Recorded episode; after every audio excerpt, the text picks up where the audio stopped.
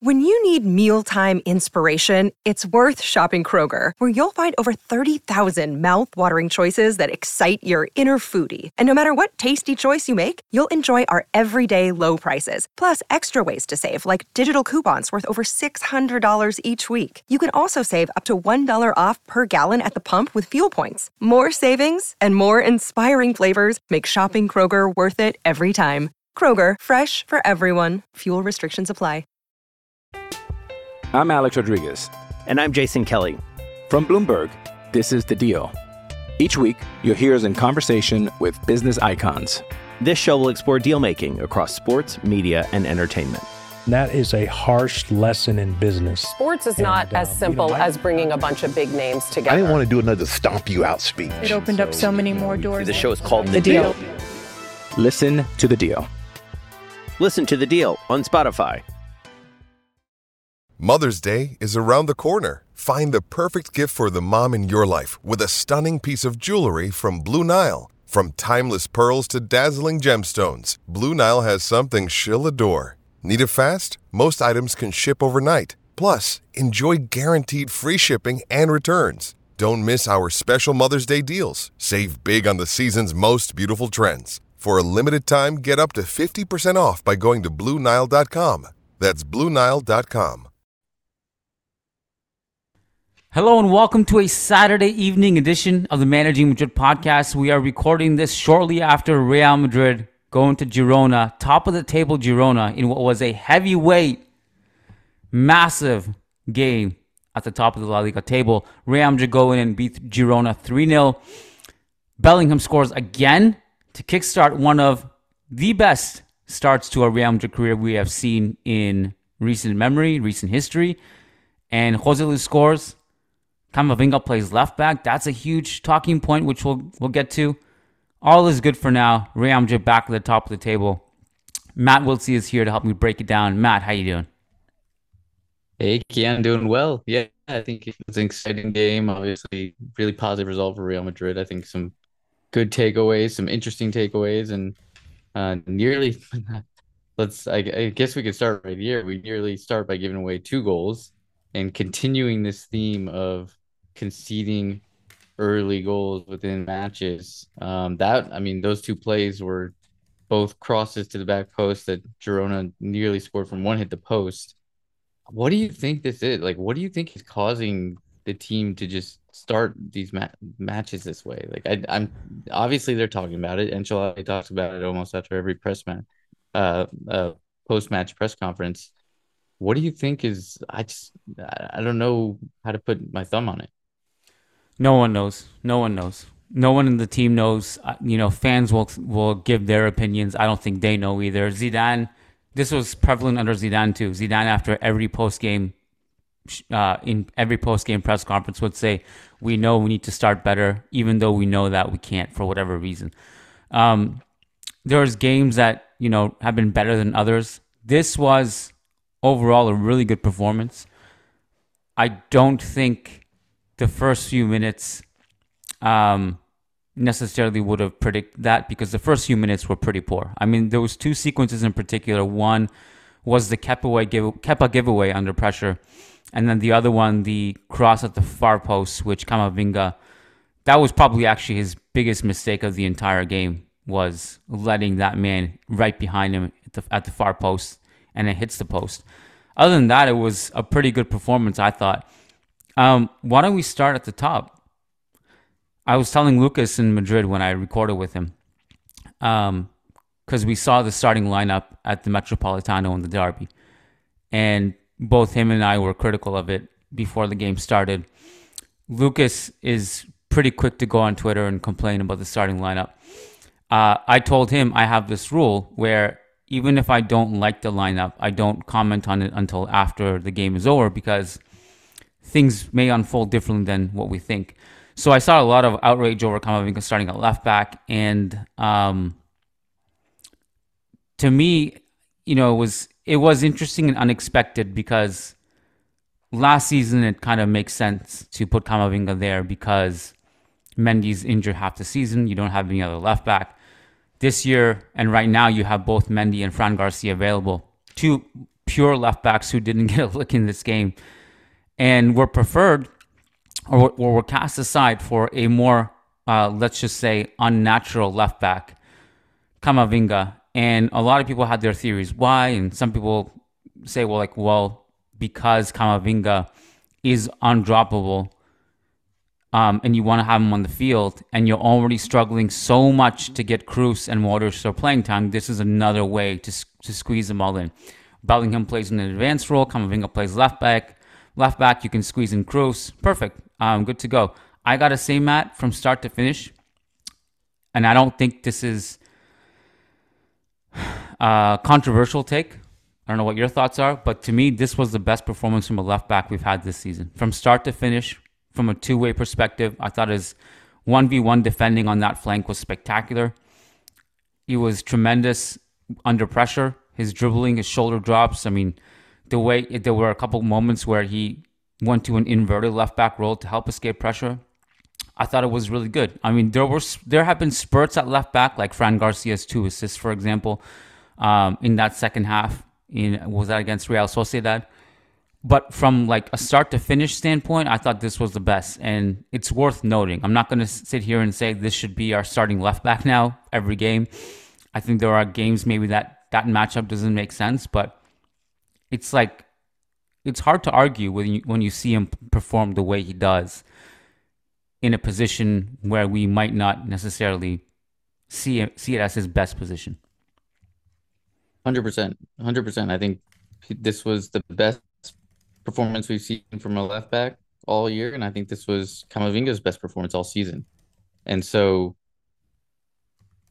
I think you said like just worth noting and maybe not worth a discussion or or not maybe doesn't start in this type of role um, for the remainder of the season or for certain context. But honestly, I think we're at the point where we need to have a bigger discussion on is Camavinga actually a left back? I think it's gotten to that point. I think it's gotten to that point. I think he's we have large enough sample size now against the best teams too, where he's played out of his skin and we're like, oh my god, we have this is the closest thing to Marcelo we've ever seen. And and he he's obviously different to Marcelo, but like can his tackles he had nine tackles today. Ridiculous. An astounding number. Um and I just think he was nearly foot perfect. Nearly foot perfect. He can beat players off the dribble from that position. He can he's press resistant. He can counter press really well. He combines well with Bellingham and Vinicius Jr. down the left. Like there's nothing he can't do. And like he's our best left back in the squad. Plus, it lets you keep Kroos on the pitch, who's, in my opinion, your best midfielder in the squad. So I think for the rest of the season, I think he's going to play a lot of left back, and I think the discussion should be: is Camavinga actually a left back now? And whether or not he may not love that position, but that's where he performs best. So he's to have to grow to love that position. Um, so there's like all these reports in the Spanish press that Real Madrid hate when Ancelotti plays Camavinga there. Camavinga hates it. Um, Ancelotti has trusted him there. I don't I don't think he trusts Fran Garcia or Mendy the way he trusts Camavinga at that left back position particularly. Um, and I don't necessarily blame him because Fran Garcia is still going through some growing pains, although I think I still rate him pretty highly and I think he has a good good ceiling. Mendy just hasn't been himself defensively for a couple years now, and obviously we know his limitations on offense. The, the, if you look at the totality of Camavinga's left back cameos.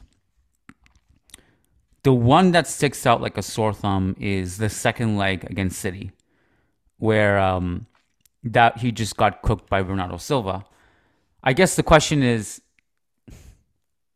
how much? He also he also had an assist in the first leg to well, Vinicius after winning the ball off of Bernardo Silva, and and I think wouldn't I think the counter argument to that is what would have happened to Frank Mendy against Bernardo Silva in that Man City team.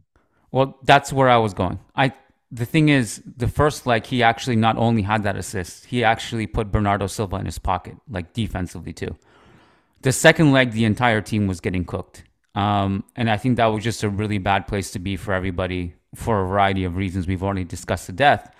So then the question is, how much do you want to hold that against him, you know, for getting cooked when the entire team was getting cooked by one of the best teams we've seen in the last 10 years? There's that. Um, I also think back to the Camavinga left back experience from last season. If you look at the chronological, like, kind of history of how we were analyzing it, he was playing really well there at left back. And then we would always say, well, okay, we haven't, he hasn't really gone up against a team that has been able to test him on defense to make those runs in behind. And then we went into that Classico at the Camp Nou. And Rafinha was like the first real winger who we are looking at, and like this guy is gonna could give him some problems. And Camavinga just put Rafinha like in a prison cell, like he just destroyed him. Uh, and then he did another great job against Bernardo Silva, and then the second leg was the one that kind of sticks out like a sore thumb again.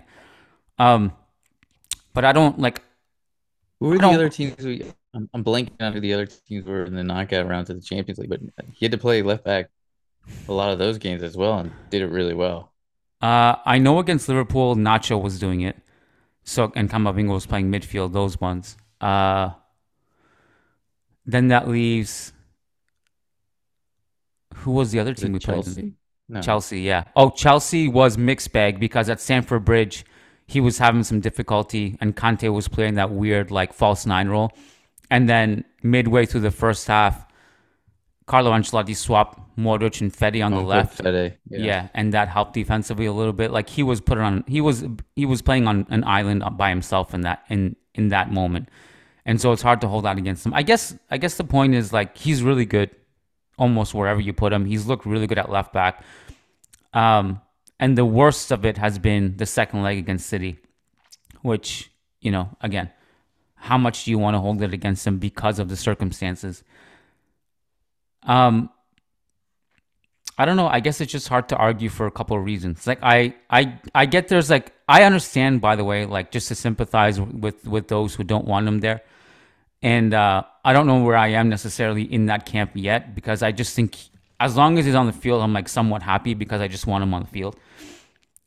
But so I, the reason I sympathize with the people who are frustrated with Camavinga playing there is because like okay, we have two left backs who need playing time, who need rhythm, who need confidence, and Camavinga is so good in the eight role. But I also think like this is I also I'm a huge believer in Toni Kroos. Like I think Toni Kroos in this starting lineup makes sense and complements the rest of our physical midfielders really well. But it's all about pairings. Like if you pair him with Fran Garcia, it's bad defensively. If you pair him with Camavinga and Tchouameni next to him, it's fine. And this is just another way to fit in all of your million midfielders. So I don't know. It's I'm kind of like on the fence with this one. I just can't really argue anytime Ancelotti puts him at left back anymore because, as you said, we have enough sample size to know that he's really good there. So I, I don't know how much you want to argue against it. Is my point. Yeah, I think at the end of the day, Ancelotti has to get his best eleven players on the field, Yeah. and this is a way to do that without hurting the team. That's the bottom line. This is this is really on paper like this is the best way to get all of your best players on the field is probably this. Um, this kind of like before the season started, this was similar, uh, not exactly like this, but you know, I, these are basically the best players I think we have on the team that needs to be on the field the most is what we saw today. Apart from Rodrygo, who was on the bench, although Joselu, like you can't knock him, man. Like scored a, scored a goal, had an assist today. It's great to see him in this kind of form. And I want to say, like, part of me has changed my opinion because heading into the, this season, I was thinking like Rodrygo as a false nine makes more sense because he's just more talented than Joselu.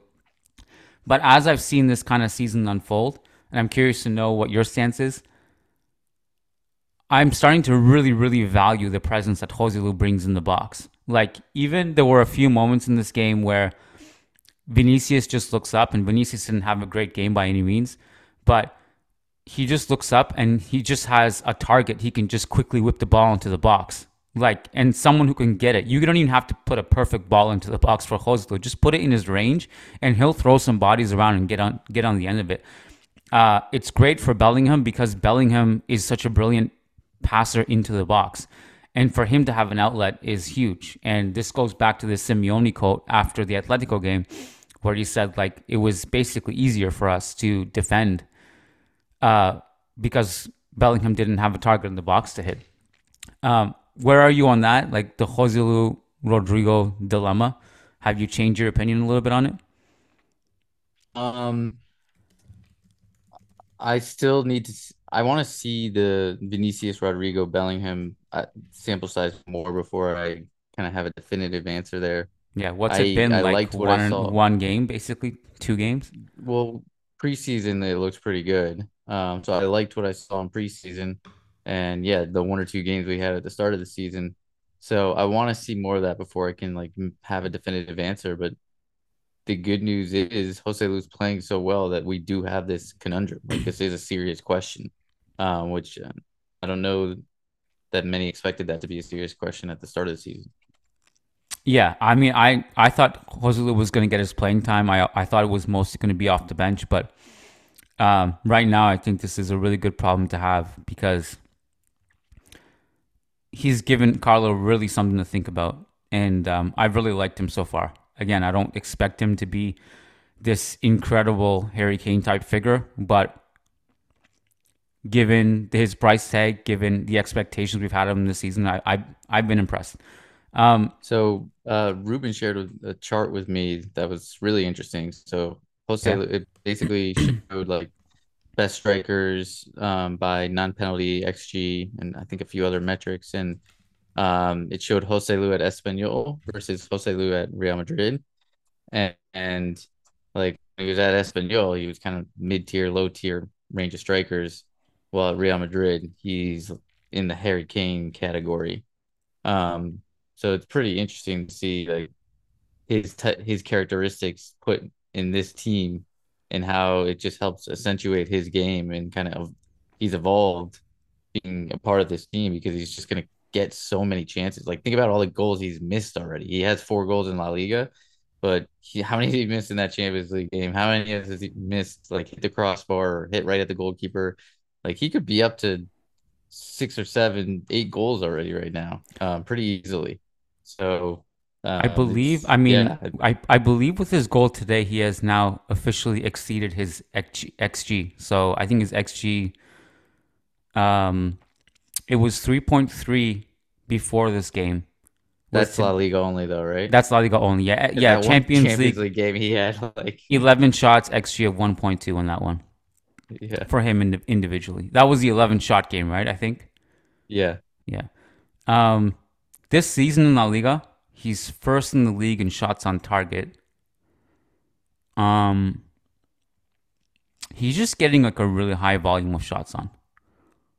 And this uh, is this has been my big thing, Kiyan. Like I know we did a whole podcast on it, but I strongly, strongly believe that goals are not going to be the problem with this team. We create so many opportunities. You have so many players in this team that can create something out of nothing.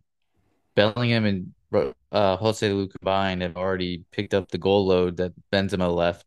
Now we just need Vinicius and Rodrygo to get going, and then you get scraps from Brahim, Tchouameni, Valverde, so on and so forth. Like that's all you need. Goals won't be a problem. Um, yeah. Uh, I think something to keep in mind is that during this entire stretch up until now, we haven't had Vinicius. Um, and that should be noted in any analysis of you know the the offensive struggles this season so far. We haven't had uh i don't think the offense has struggled.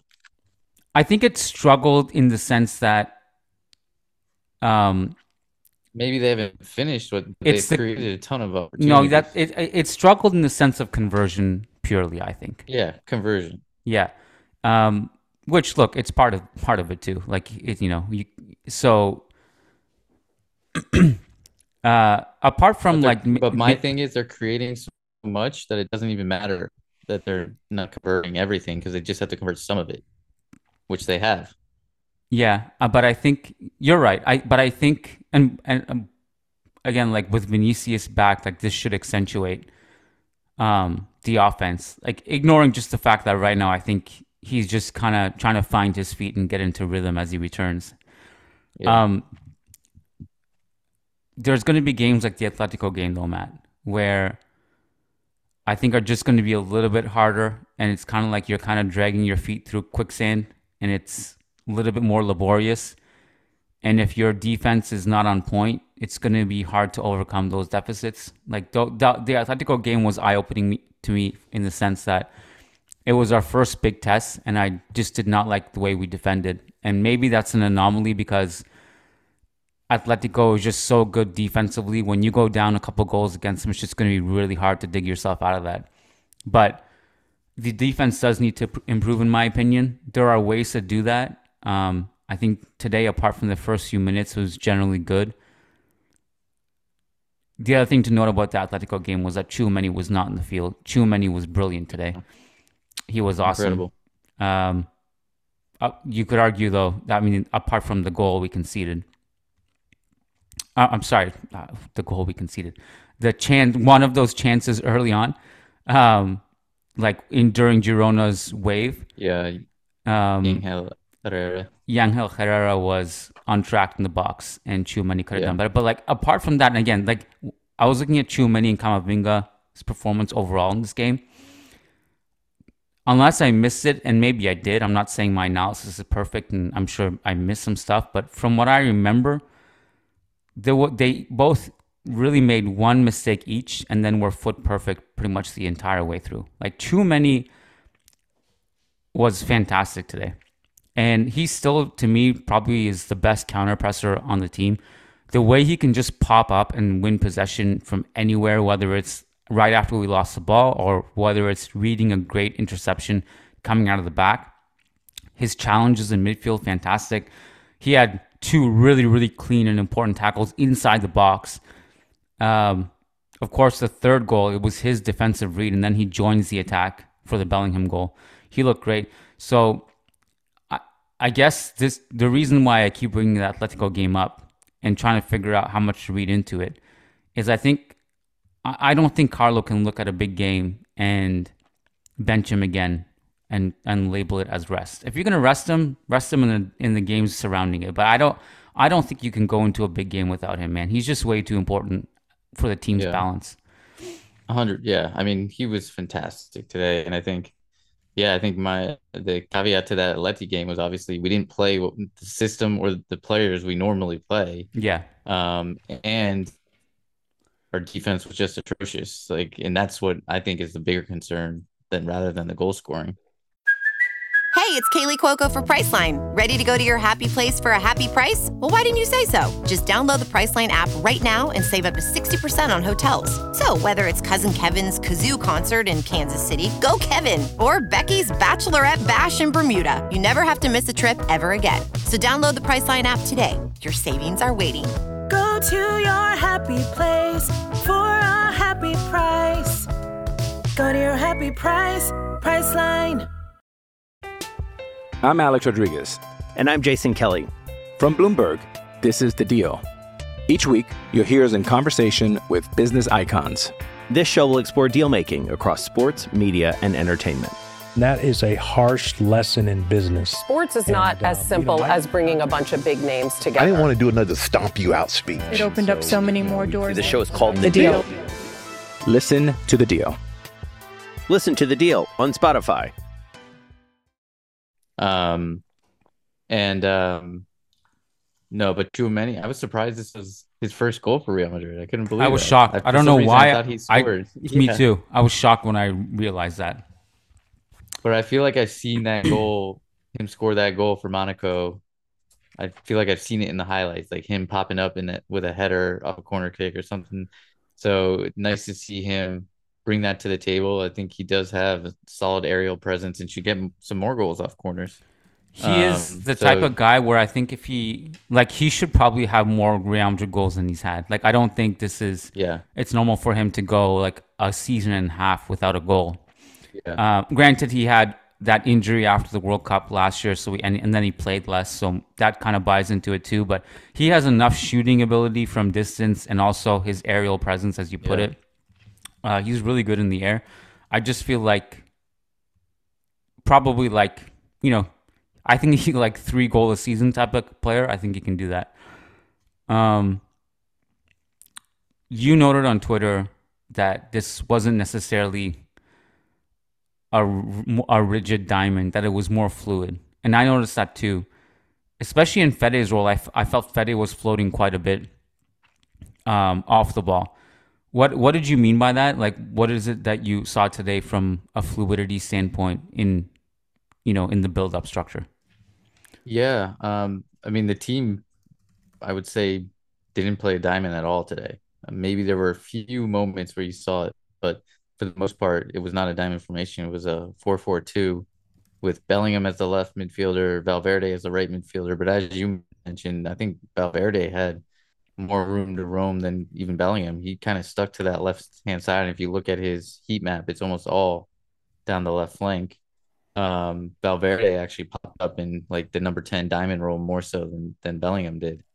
And um yeah, I thought it was really interesting and I I liked it more than I thought I would. Like Bellingham and Vinicius combined really well down the left and I thought um you you got Bellingham was just involved more in that position than he he normally is and can pick it up in deeper spots and um he still despite being deeper on the pitch, he still managed to get I I counted at least three, including his goal, really good goal scoring opportunities. Like he got the one, but he could have had two other ones. That one v one where he outpaced Daley Blind from like 20 yards away, and I didn't realize Yeah. Bellingham was that fast.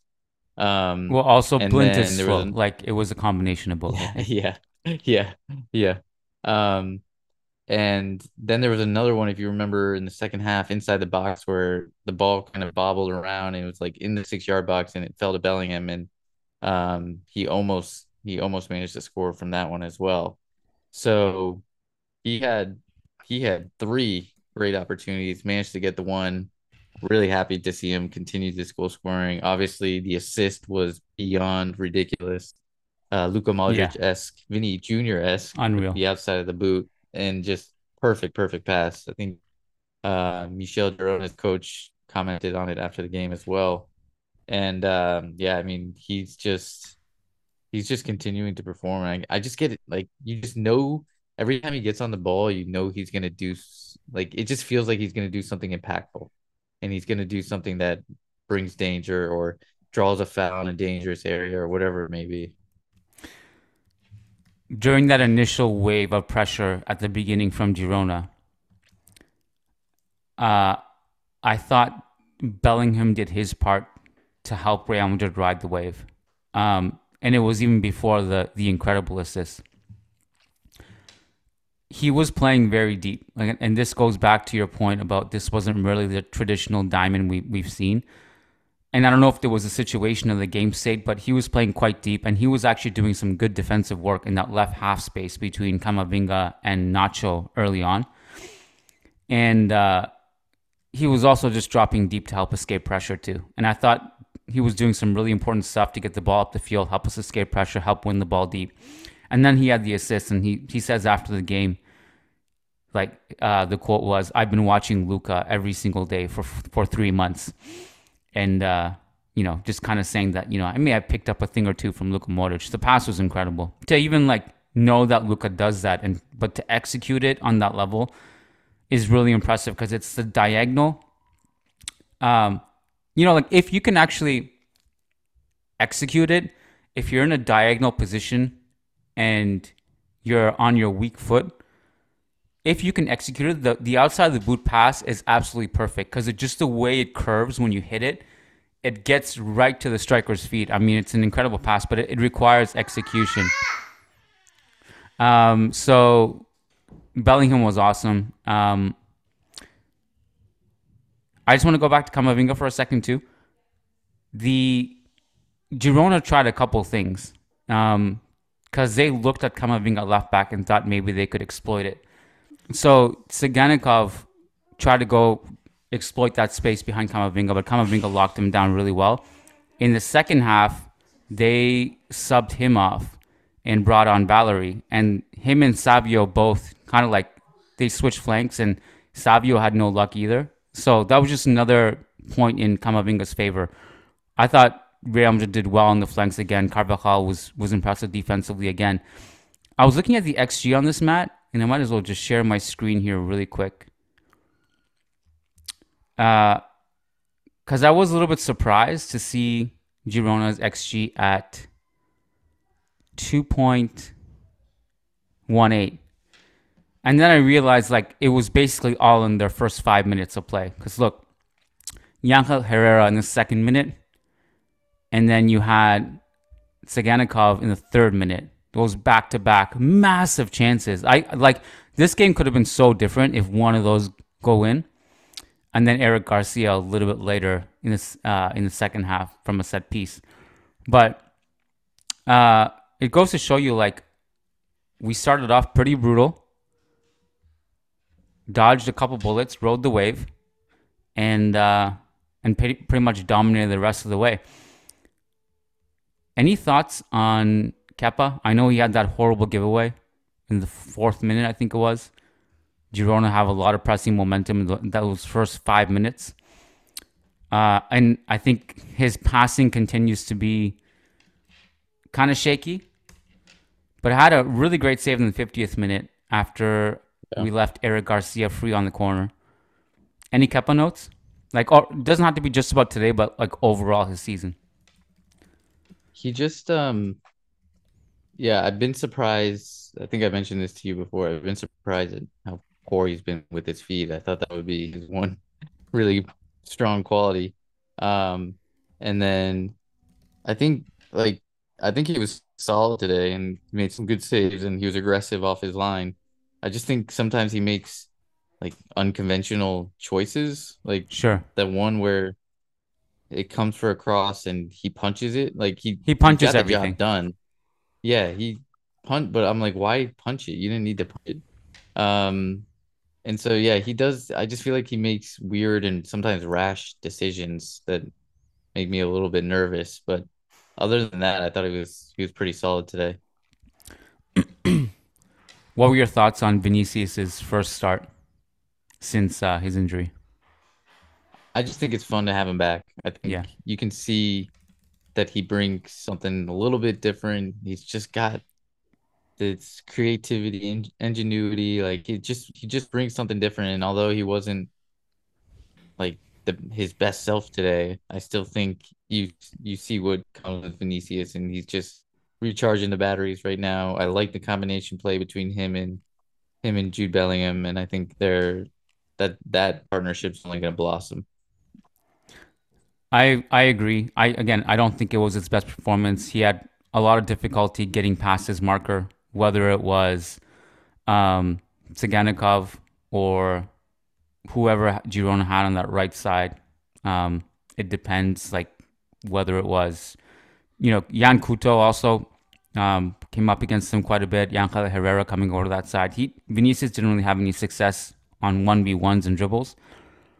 But again, I just kind of felt like this game was more about him acclimatizing himself back into rhythm. So I, I gave him the benefit of the doubt in this one. Uh, one uh, one quick thing too that uh, when you were talking about Carvajal and Camavinga, yeah, Sa- uh, Savio's been like the informed player, yeah, in La Liga, and they both shut them down. Like I saw, yeah, I saw the flank switch in the second half as oh Savio's having no success against Carvajal. Like let's try the other flank, and it's still still no success. Um, so I think that's a huge testament to them, um, and and testament to Carvajal, who continues to start the season well. Obviously, concern for everyone with the brief injury. Hopefully, that's not a reoccurring theme, but um, yeah, just wanted to point that out as well. Um, Rudiger, bunch of clearances. Um, not to necessarily say he was perfect, because I think the team as a whole, including him, needs to do a little bit better marking set pieces. had that just like I, I don't know what to call it, but a classic Rudiger sequence, I guess, where he's just like hounding the player, swiping at him. I don't know exactly why, other than it's just Rudiger maybe trying to get in people's heads. Um, any notes on him? I just I think he's been really, really solid. Like since Militao's gone down, I feel like an underrated theme has been Rudiger's been just solid, like pretty consistent performances. I would say pretty consistently like a seven out of ten. And um I thought again today, like you said, there were a few moments uh, on crosses or set pieces where he mistimed it aerially or lost track of his mark. But other than that, I think he's been great. I think he brings kind of an edge and an attitude that a lot of fans have been crying out for for a long time since Ramos and Pepe left. Um, and I think he, he brings that. And so uh, I I've liked his start to the season. His center back partner, um, Nacho, was fine up until the end. I don't know what he was thinking. I was disappointed. I couldn't believe that, especially given our center back situation. We're down to one now because Nacho gets himself a red card, an unnecessary tackle. Uh, you're up 3 0. The game is completely dusted. There's no need for that. It was a crazy challenge. It was a clear red card. Ancelotti apologizes to Míchel after the game, says sorry, it was a bad tackle. Uh, Portu apparently in an ambulance. I don't know what his diagnosis is. And uh, Ancelotti also was critical of Nacho's decision before the game, saying Nacho usually is a player who doesn't make bad decisions, but he did in that moment. Can you? Ex- I, I don't know, like uh, just a, a brain fart. Like how else do you explain that? Yeah, I I think so. I I really don't know. I mean, anybody looking at that, like I was surprised the ref gave a yellow initially. Like anybody looking at that knew that that was a red card. Yeah. Um, and he took one look at the screen and then changed his mind. So I don't know. I don't know. I don't know what he was thinking. I, I think he maybe felt that Savio was in if if he beat him and just wanted to take him down, but didn't need the cleats to be that high. And honestly, it was so late in the game that even if they did score, it wouldn't have mattered. Like I just I don't know. I don't know what he was thinking. Did you uh, see any of Ancelotti's quotes after the game? I saw. I think I saw most of them. I don't know if I saw all. Well, there was um, some good explanations, tactical explanations as to why he chose Camavinga, and it also he also explained Bellingham's role, which kind of confirmed what we were saying about the change in formation of sorts. So he says, quote, to avoid Vinicius having to defend a lot, we placed Bellingham a bit more to the side, and the defensive effort of the team as a whole was good. And regarding Camavinga, he says, uh, Mendy hadn't played for a month. We wanted to rest him. We thought about starting Fran Garcia, but with Vinicius on that wing, we needed a left back, left back with the characteristics of Camavinga to help with the pressing after losing the ball. I think he did well. So I, you know, I think he was thinking about like if Vinny's not going to be defending much on the left wing, he he thought about that, and you know, I think it worked. Apart again from that initial five first minutes, I thought we defended really well, and and the player selection was a lot to do with that. Again, I think it's great to see Bellingham. I mean, he's he's still scoring, so like, I don't think he's going to stop scoring that much. I think he's going to continue to get a lot of goals this season. But just to remind everyone, this guy is a midfielder who does a lot of terrific work defensively, works really hard. So it's like in one of those assets that is just invaluable, where you can just ask him, "Hey, tonight, make sure you cover that left wing really well." Um, and please contribute to the attack still. And he can do that. It's just great to see him in that role. Yeah. And what I love about Carlo is that he'll explain those tactical nuances and those he will if he's asked. He made. Just ask yeah. him questions, he'll answer it. Zidane wouldn't do that. no, Zidane wouldn't. Even if you asked him, he would not do that. So. I appreciate that. And I, I think it's always fun to hear him be so open and kind of give that information. Um, and so, yeah, and I think we saw it, and it, it was nice for him to confirm that today. And I think, to your point, like having a guy like Bellingham and just maximize, it looks like Carlo just maximizes all the players' characteristics and maximize the best way possible to kind of mitigate any impact Girona could do, obviously, and shore up the defense after Atleti. So um, I think we often say like Carlo deserves more credit as a tactician, and um, tonight he got it right against. Hey, these guys are the league leaders. They scored the most goals, right, out of anyone in La Liga. So, and we not only kept a shutout but scored three goals. So, uh, yeah, Carlo, credit to Carlo. Yeah. Another day is here, and you're ready for it. What to wear? Check. Breakfast, lunch, and dinner? Check. Planning for what's next and how to save for it? That's where Bank of America can help. For your financial to-dos, Bank of America has experts ready to help get you closer to your goals. Get started at one of our local financial centers or 24-7 in our mobile banking app. Find a location near you at bankofamerica.com slash talk to us. What would you like the power to do? Mobile banking requires downloading the app and is only available for select devices. Message and data rates may apply. Bank of America and a member FDIC. With threats to our nation waiting around every corner, adaptability is more important than ever. When conditions change without notice, quick strategic thinking is crucial. And with obstacles consistently impending, determination is essential in overcoming them. It's this willingness, decisiveness, and resilience that sets Marines apart. With our fighting spirit, we don't just fight battles, we win them. Marines are the constant our nation counts on to fight the unknown. And through adaptable problem solving, we do just that. Learn more at marines.com. Um, you and I both have to to wrap it up soon, be with our families. But one is thing, any- uh, yeah, Yeah. one thing I Right. wanted to ask you though, um, two games Luka Modric hasn't played. You think that's a message? Like, and then we know, I mean, or I- I feel like I've heard before that Luka's very vocal when he doesn't play, like gets really pissed off. Um, and Danny Ceballos looks to have at, at least be the one getting the minutes here, or leapfrogging him after the Atleti game. Is do we make anything of this, or is it just two games and let it go? Or I I don't know if message is the right word, but the reality of the situation is he's just right now based on what the squad needs. Like he's just not. He's just not as good as the other midfielders we have right now. Like I don't. So I don't know if it's a message or just like, to me, just the right decision from Carlo. Um, and it's not to say Modric is a bad player at this stage of his career. He's obviously not.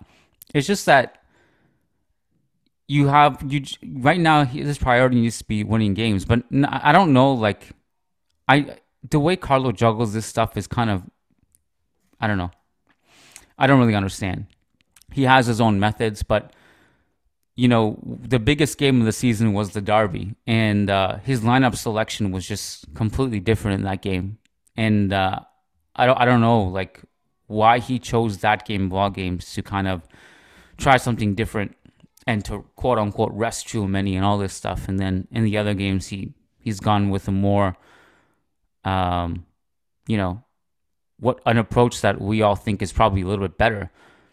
So I don't know what Carlos necessarily thinking. What's a message? What's not? But I thought it was noteworthy today that we didn't see Mendy, Fran Garcia, or Modric.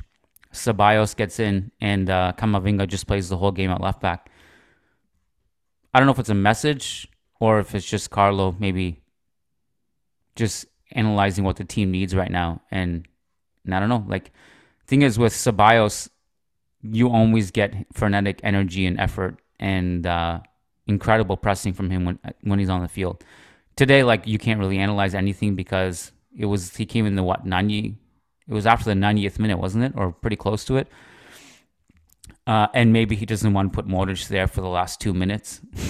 you know, so I, it wasn't really consequential. I think that Ceballos was ahead of him today, but it's at least something to note. Um, well, Ceballos actually was a little bit earlier. He was 74th minute. Lucas Vázquez. oh, you're right. Yeah, yeah. 70. Ceballos, yeah, 78th for Bellingham. Yeah, you're right. I was thinking of um, the the late double sub, uh, Brahim and, and Vázquez for Fede and Joselu. Yeah, so in that sense, Yeah. it is pretty noteworthy. Mm. Yeah, I think just one to watch. Like, let's see what happens next few games. So, speaking of big games, possibly the biggest test of the season is in three days. Napoli in Naples. I guess that'll be the one where we kind of like look at oh where what is Carlo thinking for our best eleven? Yeah, yeah, that's a good point. Um, would you be surprised if Camavinga started that one at left back? No. So if he starts that one at left back, then we have to like file away Carlo's words after the game where he says, you know, we were resting Mendy. Um, yeah. You know, because like when like the idea of Vinicius playing on the left wing, I mean, he is our left wing starter forever, right? This season anyway, and Yeah. in the foreseeable Yeah. future. So this idea of like, oh, we wanted something, someone, the, a matchup to complement him, and Camavinga's characteristics fit better than Fran Garcia's. That's not going to change, you know, against Napoli. So we'll see. We'll see what Yeah. what um, what happens there. I think it would like one thing that would really just really confuse all of us would be like if he went into that game with with Modric starting, right? We'd all be just be so confused. would like zero Tchouameni sense. gets Yeah. benched in that game, and then we'd all just be Yeah. like, "What's going on?" We would be so confused. um. Anyways, um, that'll be fun. It's nice to have Champions League football back. Obviously, um, good start to the group stages against Union Berlin. We got Napoli midweek. That show will be exclusively for patrons. Um, so Tuesday, Wednesday, sorry, Monday, Tuesday, Wednesday, Thursday. I think we got five straight podcasts this week, and most or if not all of them will be on patreon.com slash managing madrid so if you want access to those shows because we get a ton of messages like after these big midweek games like how come you didn't upload a podcast? And we did. Uh, but you have to be subscribed to patreon or youtube memberships if you want access to everything. You can't just um, subscribe to one. So if you want access to all the midweek stuff please make sure you're a subscriber on patreon or youtube memberships. And uh, yeah, I think we'll wrap it here, Matt. Fun W, important W. And we will catch you guys. Lucas and I will be back tomorrow. So we'll catch you then. Matt, thanks for your time, buddy. Good chatting. Yep. Thanks, Ken. Peace out. All right, thank you for listening, guys. And before we send you along on your way and wrap it up here, we wanted to give a quick shout out to our patrons over on patreon.com slash managing madrid who do so much to support the show. And we are so thankful you guys are part of this ever-growing Madridista family. And we wanted to give a quick shout out to our $10 plus patrons specifically because, as you know, if you pledge $10 or more per month, not only do you get access to every single thing we do, but you also get guaranteed responses to your questions and you also get a specific shout out on the podcast. So shout out to these follow following $10 plus patrons as follows. Brandon Alvarez, Willie Reed, Will Sousa, Wamik Jamal, Walker Kuvan, Tobias Oriol Botcher, Tahmid Kalam, Sushank Damala, Sujai Wani, Sumanshu Singh, Sheikh Hatiri, Sergio Arispe, Santos Solorzano, Samuel Justin, Sam Razi, Sai Mohan, Sasi Kumar, Rishi D, Phoenix, Peter Powell, Paulo Fierro, Patrick Diafati, Oscar Barrera, Nico Laxo, Nicholas Moeller, Nick Ribeiro, Nelson Mazariego, Mowgli, MJ Diego, uh, Michael Zinberg, Naveen, Babu Ramesh Babu, Marin Myrtle, Matthew Atkins, Martin Ridman, Magnus Lext, Logan Stahl, Leon Stavronakis, Kunal Tilakar, Kevin Rivera, Jose Osorio, Jose Cruz, John Fernandez, Jeff Soa, Jason Fitz, Jacob P., Ian Marley, Howard Moore, Graham Gerard, Gary Kohut, Frederick Rantakiro, Frederick Sundros, S.A. Davisito, Eloy Enriquez, Edward Sossman, Daniel Williams, Connor McMorrow, Christian Toft, Christian Acosta, Carlos Fuentes, Brendan Powers, Brandon Stevens, Arnab Mukherjee, Armand Gashi, Armando L., Anthony Tharp, Andres Silvestre, Ananya Kumar, Alex Thyberg, Azaz Hussein, Adar Zalukovic, Adam Dorsey, Bella Chow, Varun, Ramtin Makrur, Primo, Fabian Moreno, and Daniel Smith. You guys are absolute legends. Thank you so much for the support. We love you all. Appreciate you. And Hala Madrid. Sports Social Podcast Network. Hey guys, it is Ryan. I'm not sure if you know this about me, but I'm a bit of a fun fanatic when I can. I like to work, but I like fun too. It's a thing. And now the truth is out there. I can tell you about my favorite place to have fun Chumba Casino. They have hundreds of social casino style games to choose from, with new games released each week. You can play for free anytime, anywhere. And each day brings a new chance to collect daily bonuses. So join me in the fun. Sign up now at chumbacasino.com. No purchase necessary. Group. Void were prohibited by law. See terms and conditions. 18 plus.